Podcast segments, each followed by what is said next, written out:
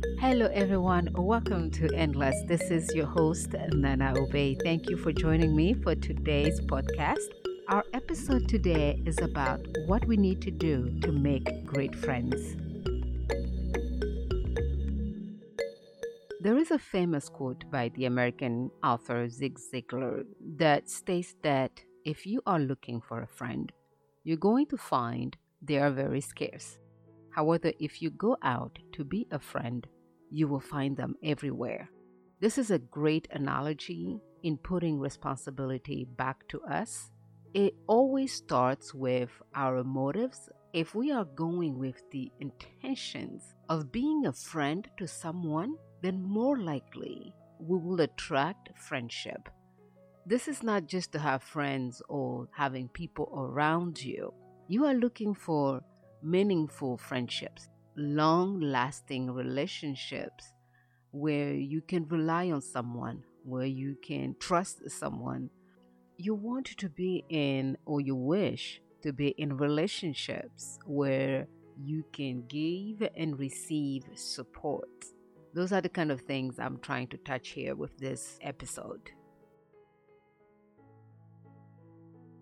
In our last episode on friendship, we saw how beautiful it is to have good friends and loyal friends around because those are the people who can definitely empower you to be the best you can be.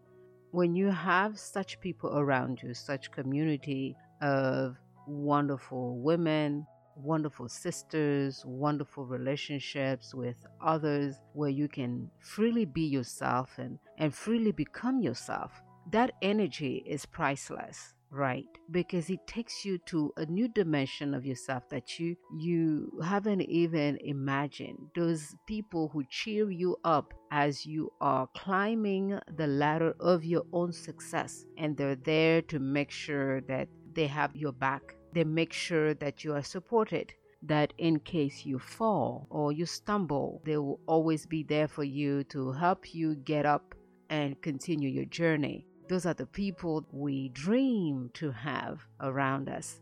But in order to get there, in order to have such people, there is work that needs to be done behind the scenes. It doesn't matter if you have met those lovely ladies or that lovely lady when you were five, there is still work that needs to be done, not only to have, but to maintain such relationships. Just like any other relationships, there are tests and trials to make sure that your friendship endures and survives the testing of time. And this will require trust, loyalty, commitment in time, commitment in emotional availability, financial commitment, all that there is to be there for a sister, for a friend, for another human being also, as we get older, maybe in our 30s and 40s, we can see and notice that it becomes very hard to meet genuine people. If we were lucky enough to bring the friendship of our childhood into our adult life, then this is great. If we have lost them along the way, maybe unfortunately by death or whatever reason, then we have to rebuild. And that rebuilding can be stressful in old age because people tend to mingle with expectations. Expectations of what they will get from you.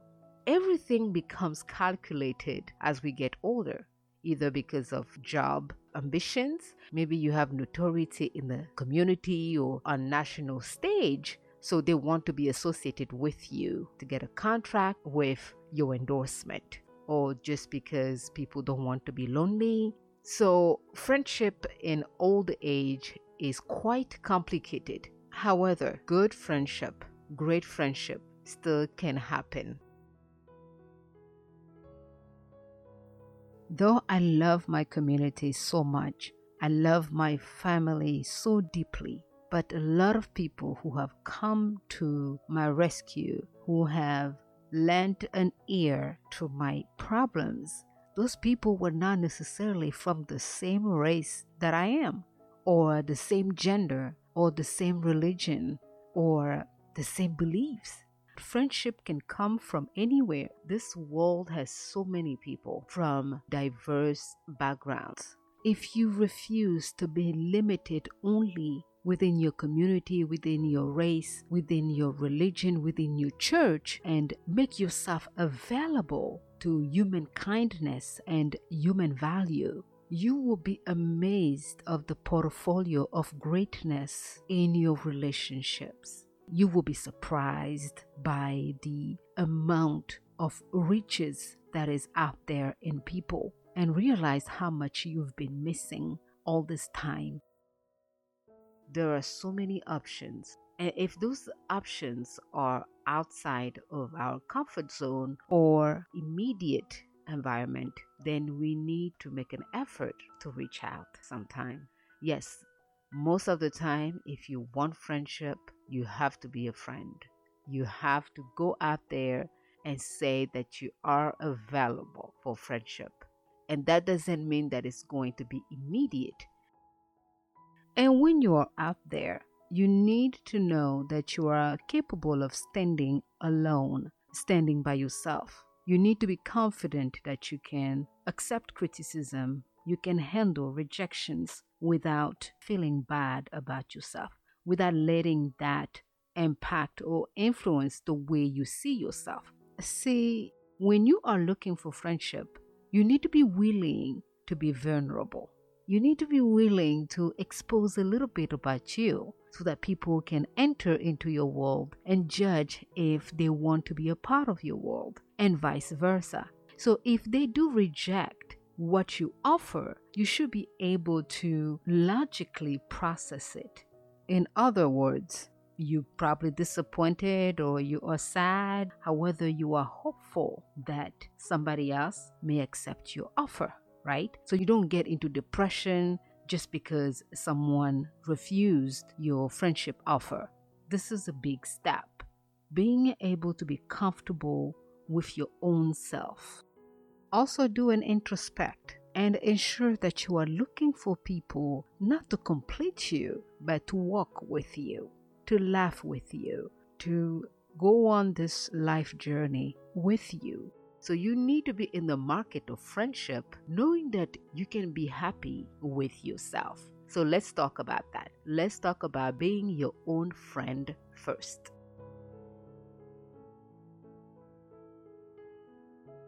The very first person that you know the longest is yourself. You were born with yourself, you live with yourself, whether you don't know who you are yet, you are nonetheless the person who knows most about you beside God. You know most about your biggest fears, your biggest desires, your biggest dreams, your struggles, your pains, your failures, your successes. You know you were the first witness to your own life. You were there. you had to be there. So it is imperative and maybe crucial for you to be comfortable with yourself, to actually like yourself. It's a great tool to know our limitations, to know the things that we cannot stand. It's a great advantage to know what we cannot compromise so that we are not swayed by other people's opinion or decision about our lives. It's very important that we are confident enough in ourselves that we're able to reject certain relationships when we see that they're not adding value to who we are already and they're not assisting you to get to the vision that you have for your own life. So it does help to be comfortable with yourself in order to have a clear vision of where you want to go and who you want to invite in your world and why you want to invite them. So, spending time alone enables you to work on your mindset and learn your value, your worth, learn to see yourself differently. Change the way you speak, change the way you carry yourself, change the way you see yourself. That moment alone, where you look at your story, whether it's a good story or a bad story, you own it, you take control over it, and you decide to actually make it better and you decide what kind of people should enter into your world from then on and what kind of person you want to become. We are all evolving and trying to be better. Hopefully, that's what we want for our lives. We want better life situation. We want better careers. We want better homes. We all aspire to have better things. We also want to be better than we were yesterday. We want to accomplish more than we have done two years ago. I cannot emphasize enough on how powerful this moment of quietness, this moment of reflection can be if we use it productively, if we use it in a healing manner. It is an empowering moment because we can actually take authority over our own lives it's very empowering to realize that we do not need to depend on others or depend on things to feel whole. We are with them because we want to be with them and not because we need them. We are all species in developing stage. No one has reached the optimal of greatness yet. It is life transforming it is liberating when you start feeling compassion for yourself. When you actually look at yourself as a person who can make mistakes and who needs help. When you can actually embrace yourself and pat yourself in the back for the steps that you have made to improve your life to be better. That is really priceless. In my book titled A Time to Be with Others, a time to be alone. I call it the therapy of solitude. And the more time you practice or exercise the therapy of solitude, the more comfortable you become with yourself, self motivated, self renewed, the more likable you are to your own eyes, and you will want to be your own friend. And at that time, you will be ready to be a friend and you will be ready for friendship. This was Nana Obey. Such a pleasure to spend time with you. Until our next podcast, have a great week.